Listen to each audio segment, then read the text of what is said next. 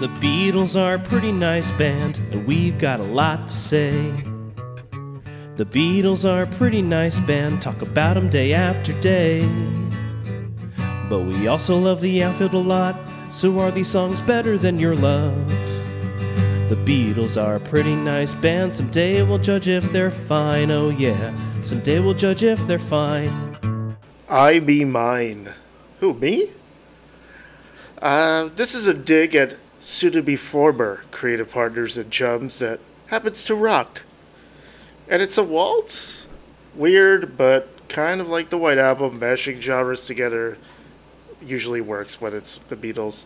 Uh, I like the 3 4 meter verses, if nothing else, because it sets up the grand build up to the refrain when your selfishness and ego take over. My precious, you know. Um, with that in mind, I think I prefer Phil Spector's version because it plays up the tension more than in the naked version. Uh, not to mention, Spector added over 40 seconds to the song on his own, and the naked version didn't change his edit uh, with that. And uh, another highlight for me is like George and Paul shouting the chorus in unison. Like I don't remember just the two of them harmonizing before. Yeah, that seems like it's a a new twist to an old form, but you know, John had very little interest in being part of uh, the recording at this part nope. at this point, and isn't isn't there at all. Um, I didn't realize that this was initially uh, so short. Uh, so yes, it made sense to pad this out a bit, and I don't mean pad it out meaning like it's over long in any way or doesn't no. deserve to be this length. It it actually flows very seamlessly, and as someone who's listened to this for years, I had no idea. Um, I like parts of the song, but not exactly the whole.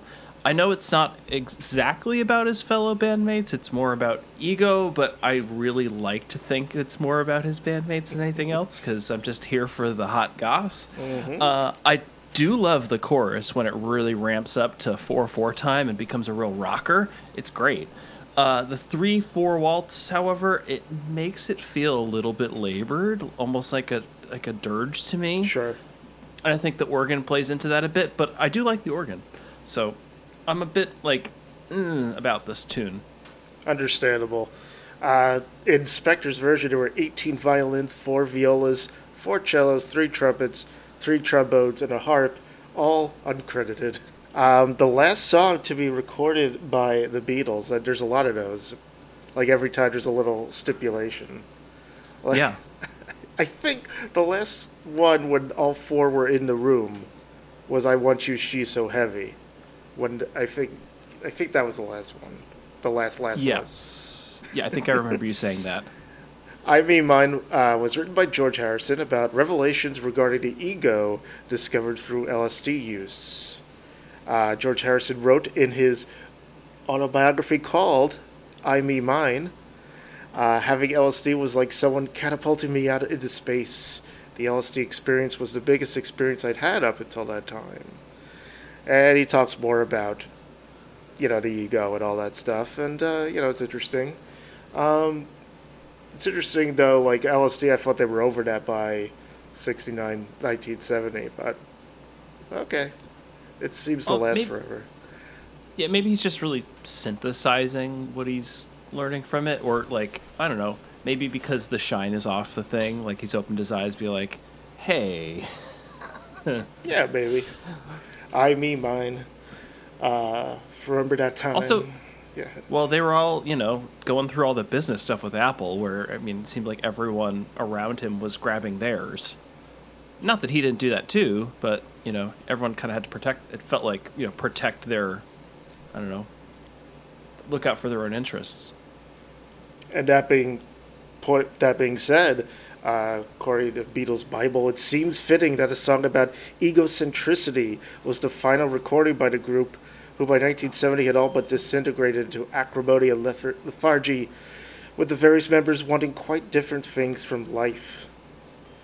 The Let It Be film, shot in part at Twickenham Film Studios, contains a version of I Me Mine. It was captured on January 8, 1969, the day after it was written. Uh, on the morning of January 8th, George played I Me Mine to Ringo while they waited for John and Paul to arrive. He introduced the song as a heavy waltz and joked to Ringo with reference to Paul's plans for the concert. I don't care if you don't want it in your show. Mm-hmm. Harrison said he might use the song in a musical he was planning to write with Apple press officer Derek Taylor about the company. so, with that in mind, it's not just about LSD. And, uh, No. no. I don't think that uh, musical ever happened. I don't even know if he was being serious or not. Um, the, the George said a lot of things during that session. Yeah, and it was very dry, very British. Yes. See you at the clubs. The Beatles spent considerable time rehearsing I Me Mine on the 8th of January, performing it a total of 41 times. As rehearsed, the song was just a minute and a half in length. Uh, Paul and Ringo provided enthusiastic support, according to author John Winn, while John Lennon mostly opts out. Lennon ridiculed the song. In Sulpy and Schweighardt's description of the rehearsals, Lennon jokes that a collection of freaks can dance along with George's waltz, and he tells Harrison to get lost, that the Beatles only play rock and roll, and there's no place in the group's playlist for a Spanish waltz. McCartney also mocked I Me Mine by singing in a Spanish accent. According to Beatles biographer Kenneth Womack, Lennon's derision, which followed his ignoring suggestions from Harrison regarding musical arrangements over the previous days, was an example of Lennon beating his bandmate. Womack says this was informed by Harrison being the most outspoken of the Beatles and objecting to Yoko Ono's constant presence, and by John Lennon's annoyance at Harrison's abundance of new songs. In Everett's view, Lennon's comments about I Me Mine suggest he was jealous at Harrison's widening vocal range, as well as his confidence in his compositional abilities. I think we could go. I think we could go on forever, uh, analy- psychoanalyzing these four. Well, one thing that like I remember from the film was George playing this and um, John and Yoko dancing to it. Do you remember that part? Yes. Yeah. Which I kind well, I mean everyone seemed to be ignoring George and that seemed to me to be like the ultimate thereof of just like I mean like yes, it's a waltz like and they're they're sitting there waltzing, but it felt more mocking than anything. Right. It seemed like a. It didn't seem. It came off like a, as uh, disrespectful a little bit. To, Yeah. You know, once again, not taking George's song seriously. You know. Correct. Yes. And two days later is when George walked out of the sessions. Um, prompted by the inclusion of the song to Let It Be Filmed, the Beatles decided to record I Me Mine for the soundtrack album. And this is on January 3rd, 1970, John was holidaying in Denmark and had essentially left the group anyway, so just George, Paul, and Ringo attended the session. The group recorded 60 takes, most lasting not longer than a minute and 30 seconds. Harrison played acoustic guitar and sang a guide vocal with Paul on the bass and Ringo on the drums. And in Anthology 3, you could hear before one of their takes, uh, Harrison said before, You all will have read that Dave Dee is no longer with us, but Mickey and Tich, and I would just like to carry on the good work that's always gone down. It's number two, studio number two. And that's a reference, of course, to Dave Dee, Dozy, Beaky, Mick, and Tich of Hold Tight fame, which I discovered it was one- on one of the Tarantino soundtracks. And, uh, Oh. yes. Hold tight, got the feel that the city is for real. Hold tight. They sing it better. I don't what movie is that in? Uh, I want to say the the double feature with Death Proof. Okay. you're, you're like, I've not seen uh, that one. I saw it in the theater. Um, Death Proof. Like Grindhouse. Grindhouse was the other movie. It was Okay. a double feature. I Uh, can't say I've seen either film, so Okay. Starred Kurt Russell. Uh, Oh wow. Yes. As a stuntman, a killer stuntman. Sounds like a Tarantino movie. hmm So Phil began. Phil Spector began work on Let It Be on March 23rd, 1970, and on that day he extended I Me Mine from a minute 34 to two minutes and 25 seconds.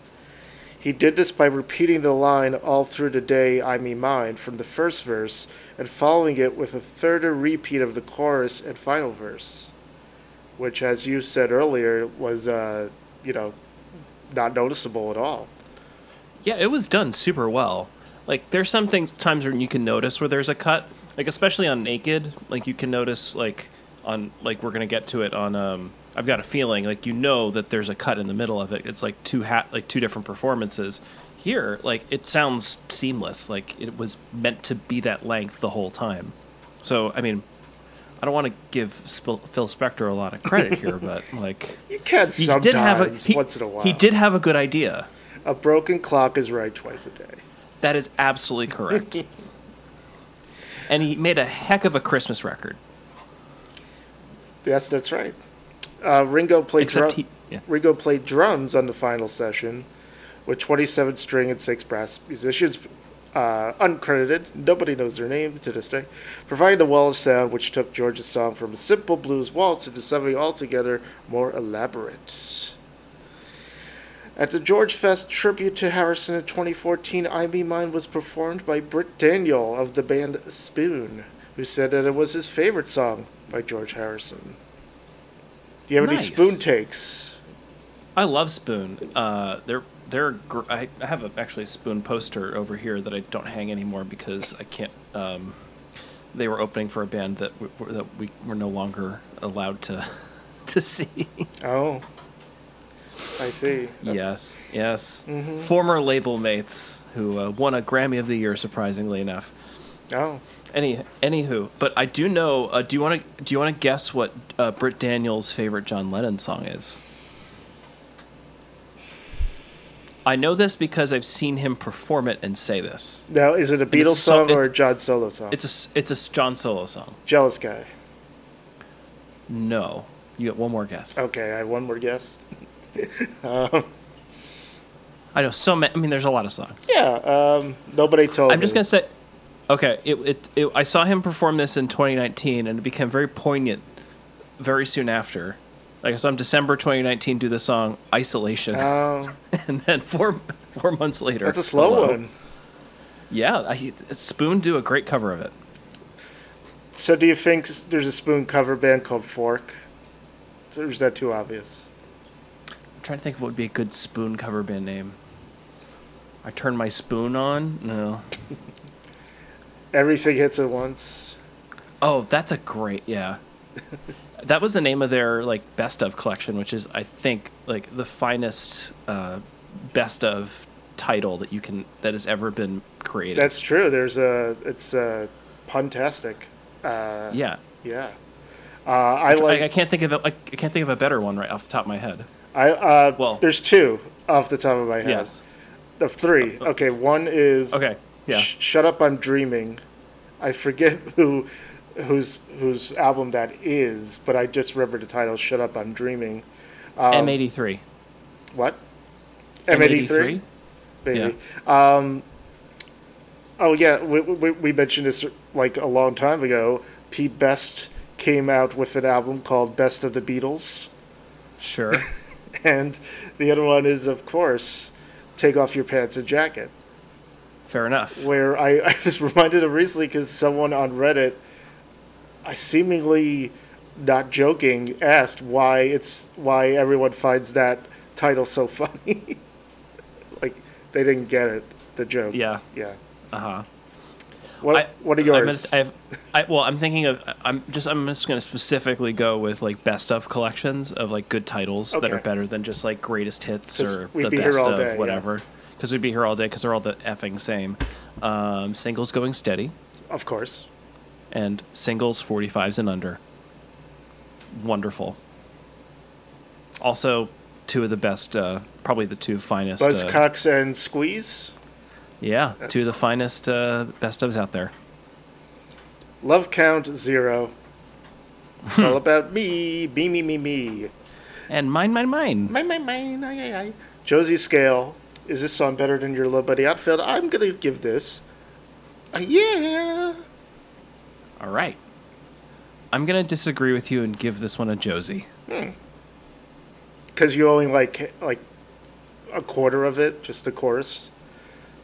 I, I really like the chorus, and uh, it's it's fine. It's kind of a minor George work for me. The Beatles are a pretty nice band, talk about them day after day. But we also love the outfield a lot, so are these songs better than your love?